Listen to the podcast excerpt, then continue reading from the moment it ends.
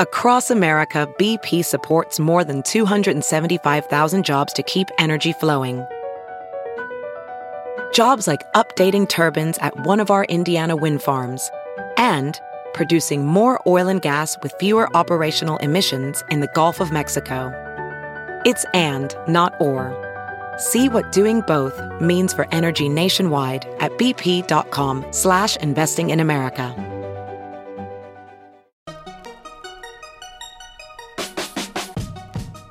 Welcome to the Tech Meme Ride Home for Friday, September 7th, 2018. I'm Brian McCullough. Today, Tim Armstrong might be on his way out of Oath. Alex Jones is permanently off of Twitter. A Cambridge Analytica figure is officially no longer a Facebook employee. Elon Musk smokes a blunt. And the weekend long reads suggestions. Here's what you missed in a crazy day in the world of tech. This is a weird day where we're going to have to talk a lot about personnel in the tech industry, especially tech executives, their possible departures, their actual departures, their seemingly getting high on podcasts. The first instance of this comes from the Wall Street Journal and the rumors they are hearing and reporting on that Tim Armstrong, head of Oath, which is Verizon's media and advertising business, is in talks to leave the company. Quick history lesson here. Tim Armstrong is an internet advertising OG. He was at Starwave when they brought you ESPN.com and the Go Network. Disney bought Starwave, so he did some early online advertising efforts there throughout the dot-com era.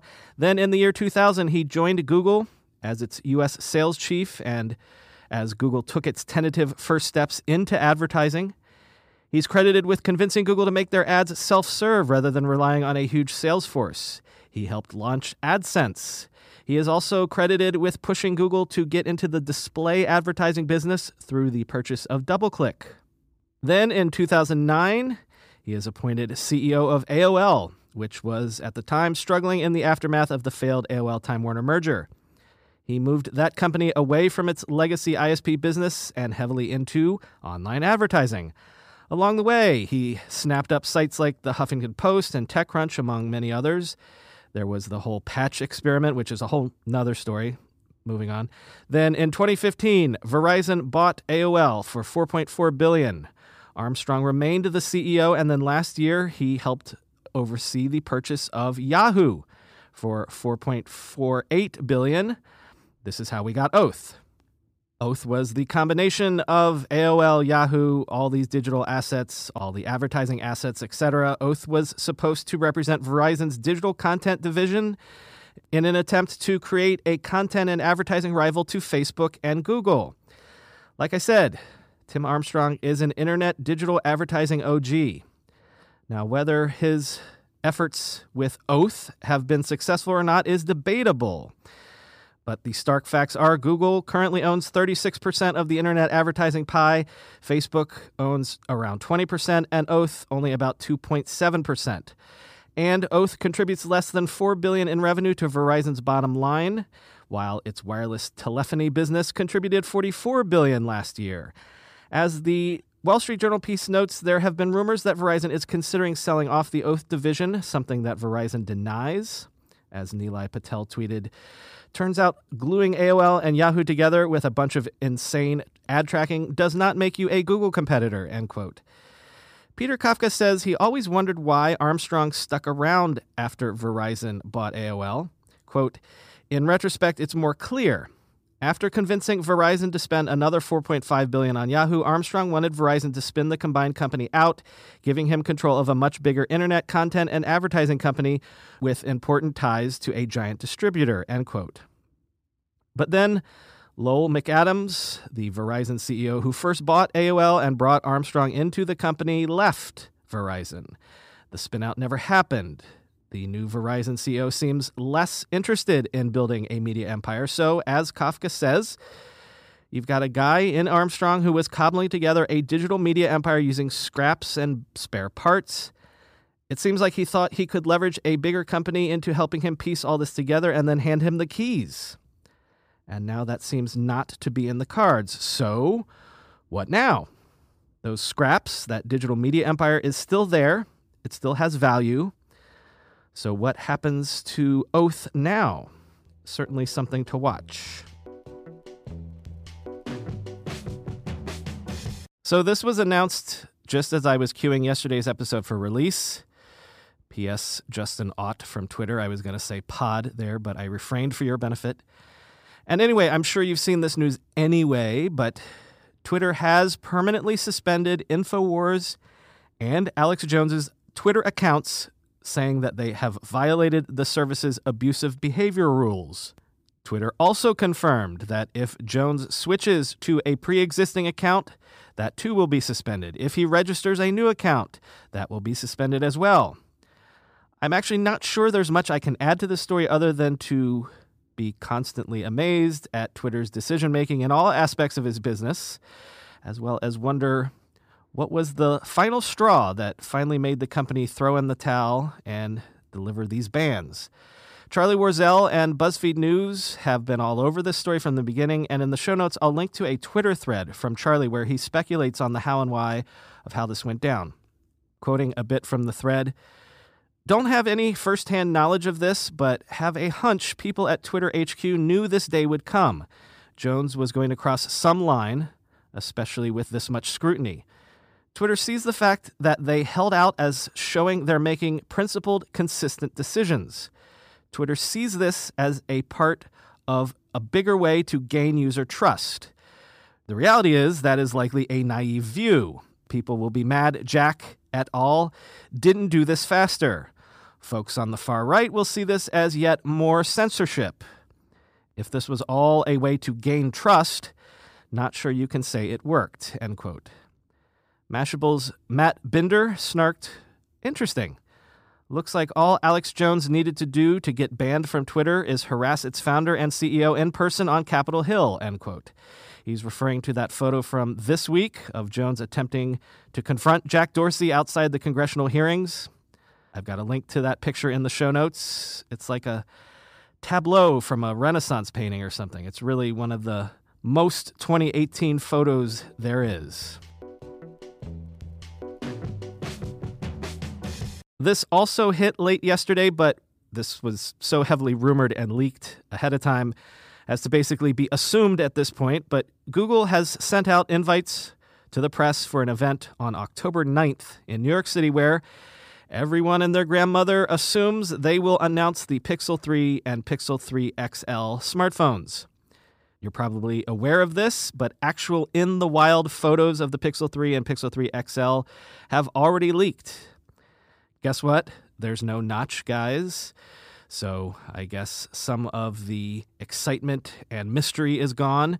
However, but at last year's Pixel event, Google did announce a whole bevy of other hardware items, the Pixel Book, Google Home Mini and Max, Pixel Buds, and Clips. So just because the headliner was already seen entering the building, that doesn't mean the show won't have any surprises.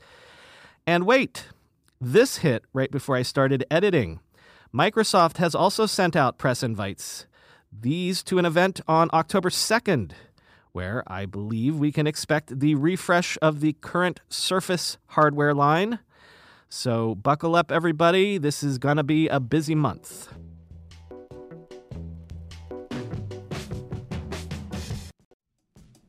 Selling a little or a lot?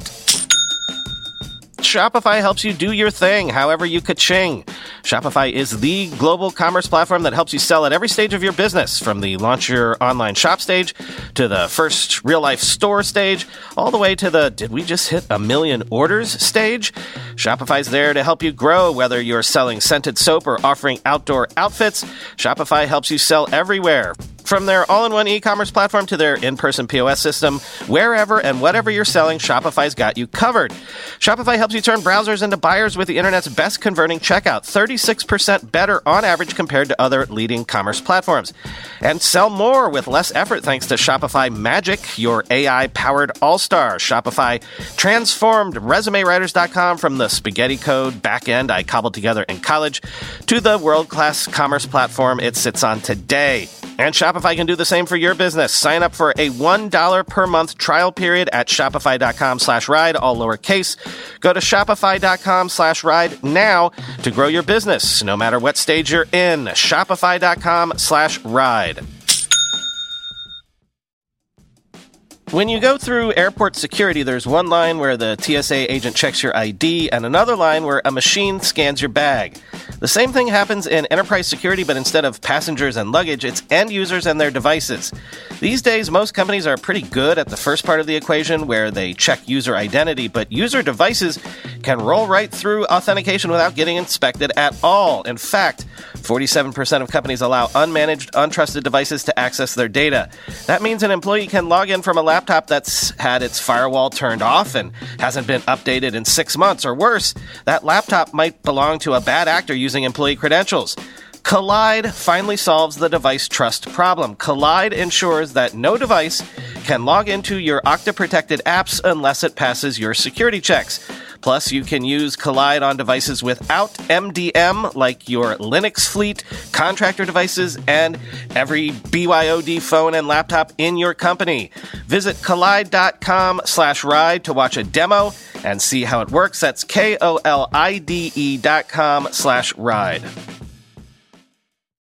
Also, I wanted to do this piece real quick, not to get all conspiracy-minded or anything. But when the Cambridge Analytica scandal first broke, this didn't get a lot of attention. But around the same time that in December 2015, Facebook first discovered that a pair of Cambridge University researchers had sold user data to the election firm Cambridge Analytica, Facebook actually at that same time hired one of them.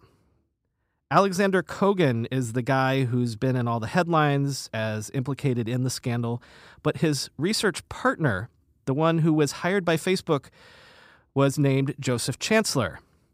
Quoting from a piece about this in Fast Company, "The exact nature of Chancellor's work at Facebook is not clear. The company employs many in-house social scientists to better understand the psychology of its users using an unprecedented amount of data. When he was hired at Facebook Research in November 2015, according to a now-deleted LinkedIn profile, Chancellor had been researching happiness and so-called pro-social behavior. At some point, he was assigned to virtual reality research, a hot topic for the Oculus-owning tech giant," end quote. Well, Joseph Chancellor no longer works at Facebook, officially, according to a statement given to Fast Company this week, as well as a report from 60 Minutes on Sunday. But to say Facebook has been evasive about Chancellor's role at the company in congressional and parliamentary testimony and investigations by journalists is putting it mildly.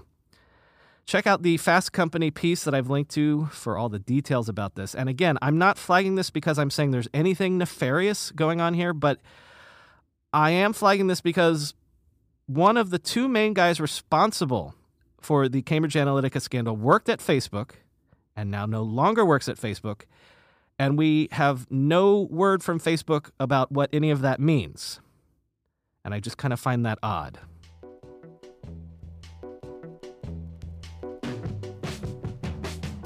All right, guys, let's do this. Today in Elon Musk, as I'm sure you've heard, he went on Joe Rogan's podcast last night. I'm actually only about 53 minutes into listening to it because I had to do this all day. So what everyone has been freaking out about, of course, is that Elon appears to smoke a blunt if you watch the YouTube video of the thing. Although that's the sort of part of being a quasi-journalist that I hate. No, I saw the video. He smokes weed. I could see it. And that's what's freaking everybody out. I mean, literally, if you've been watching CNBC all day, they've just been trotting person after person on to clutch their pearls and wonder how the CEO of a publicly traded company can do something like this. Which is, to me, like, you know, whatevs. The interview itself, well, it's super interesting to say the least, even without the weed part.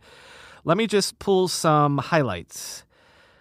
Musk and Rogan discuss the singularity and living in a simulation. As I said, I expected that. I love the Joe Rogan podcast for noodling into things like that. Musk says he had plans for an electric plane.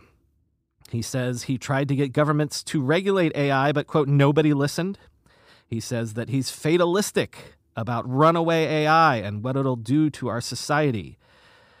What's it like inside Elon Musk's head? Quote, a never-ending explosion, end quote.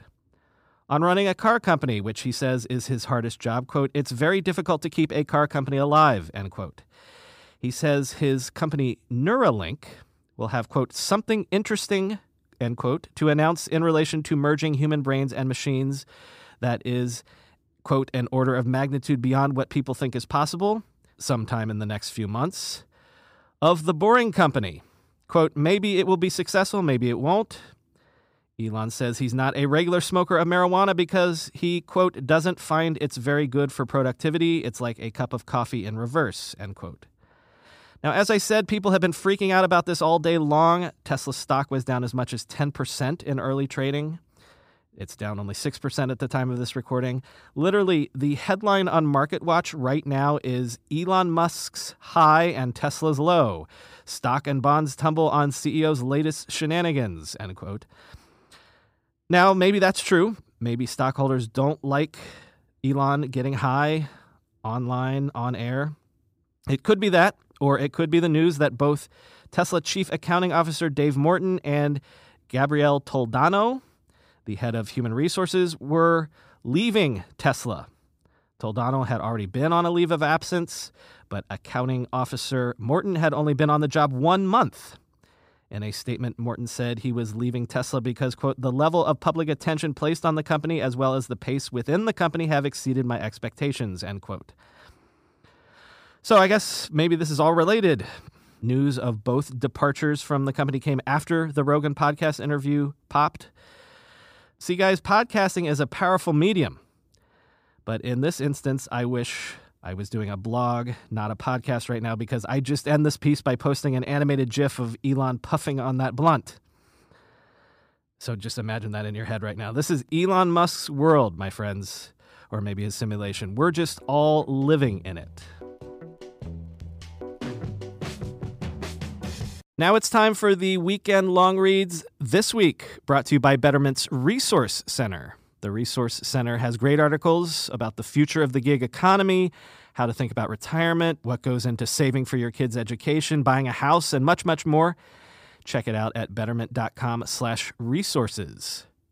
First up, speaking of podcasts, a podcast recommendation. As you know, it was Google's 20th birthday this week, so at the Internet History Podcast, my other pod, I cobbled together a special episode of all my History of Google episodes. So after you get done listening to that 3 hours of Joe Rogan and Elon Musk, maybe check out the latest episode of the Internet History Podcast for the history of Google. Also, it's a great preview of some of the Google material in my book that comes out next month, How the Internet Happened, available for pre-order wherever fine books are sold. But let's talk some more about tech executives. The Information has a lengthy profile up of Apple's Eddie Q. Q oversees a grab bag of internet services at Apple, Apple Maps, Siri, Apple Books, and clearly the push into whatever it's going to do in the streaming video space is under his purview. The Information spoke with more than 24 sources to profile Mr. Q. Quote, Mr. Q is described as a leader of intelligence and empathy with a loyal following at Apple. But others who have worked with him say he seems overextended and, at important moments, has failed to intercede in conflict. Apple tries to do too much with too few people, said one former Apple executive. That sometimes backfires. Eddie is the best example of that at Apple. He's always doing too many things, end quote. Forbes has a lengthy interview and profile with Jeff Bezos that I believe is the cover story of their most recent issue of the magazine. If it's not, I can't imagine why not. They do touch a bit on the push into advertising that we've been discussing so much recently, but they also talk about the search for headquarters too, the joint venture he's doing with Warren Buffett in healthcare, the experiments with physical stores and even stores without checkout lines. Very interesting touching base with his recent thinking. So I'm sure you've heard the stories, like I have, of tech billionaires planning on using New Zealand as their escape hatch if doomsday comes and we're all hoarding canned food and going to our bunkers. Bloomberg has a piece taking a look at this phenomenon. How real is it? Is it all just talk? Is it actually feasible? The billionaires buying real estate in New Zealand is real, or at least it was until the government cracked down on that recently. This is a quote from former New Zealand Prime Minister John Key from the piece. Quote, We live in a world where some people have extraordinary amounts of wealth, and there comes a point at which when you have so much money, allocating a very tiny amount of that for Plan B is not as crazy as it sounds, end quote. This one might be a bit of inside baseball for some of you, maybe even most of you, but I think we talked briefly about how Social Capital, that influential VC firm run by former Facebook CEO Chamath Palihapitiya, has basically imploded with a whole slew of personnel departures and the whole firm imploding. But if you want to get the gossipy behind the scenes, check out the piece from Dan Primack in Axios. You also might have heard that the latest version of Android, Android Pie, has adaptive battery and brightness controls that are managed on the phones themselves by some pretty sophisticated onboard AI. VentureBeat has a pretty deep dive into how that AI actually works and how it was developed, so definitely worth reading for you technically minded out there. Finally today, I don't know, I guess I just love stories about people trying to hack lotteries. So from The Hustle, the amazing story of a rogue Romanian economist who legally gamed lotteries, winning 14 times around the world and netting millions of dollars. If you ever thought to yourself, what if I just bought every possible lottery combination? Is there some way I could actually come out ahead? What if I bought 10% or 70%, etc.? Could I play the odds in a way that the payout was big enough? Well, this is that story played out in real life. That's been the Weekend Long Reads, brought to you by Betterment. Who needs lotteries when you have Betterment? Investment involves risk, but Tech Meme Ride Home listeners can get up to 1 year of investment money managed free. For more information, visit Betterment.com/ride. That's Betterment.com/ride. Betterment. Outsmart average. That's all for today. I feel like it was just yesterday I was urging you guys to enjoy one of the first weekends of summer. And now, I guess, this is probably your last chance to enjoy a decent weekend of summer for this year. For me, autumn can't get here soon enough, but if you do have the means and the inclination and weather permitting, go get you some outside time this weekend. And I'll talk to y'all again on Monday.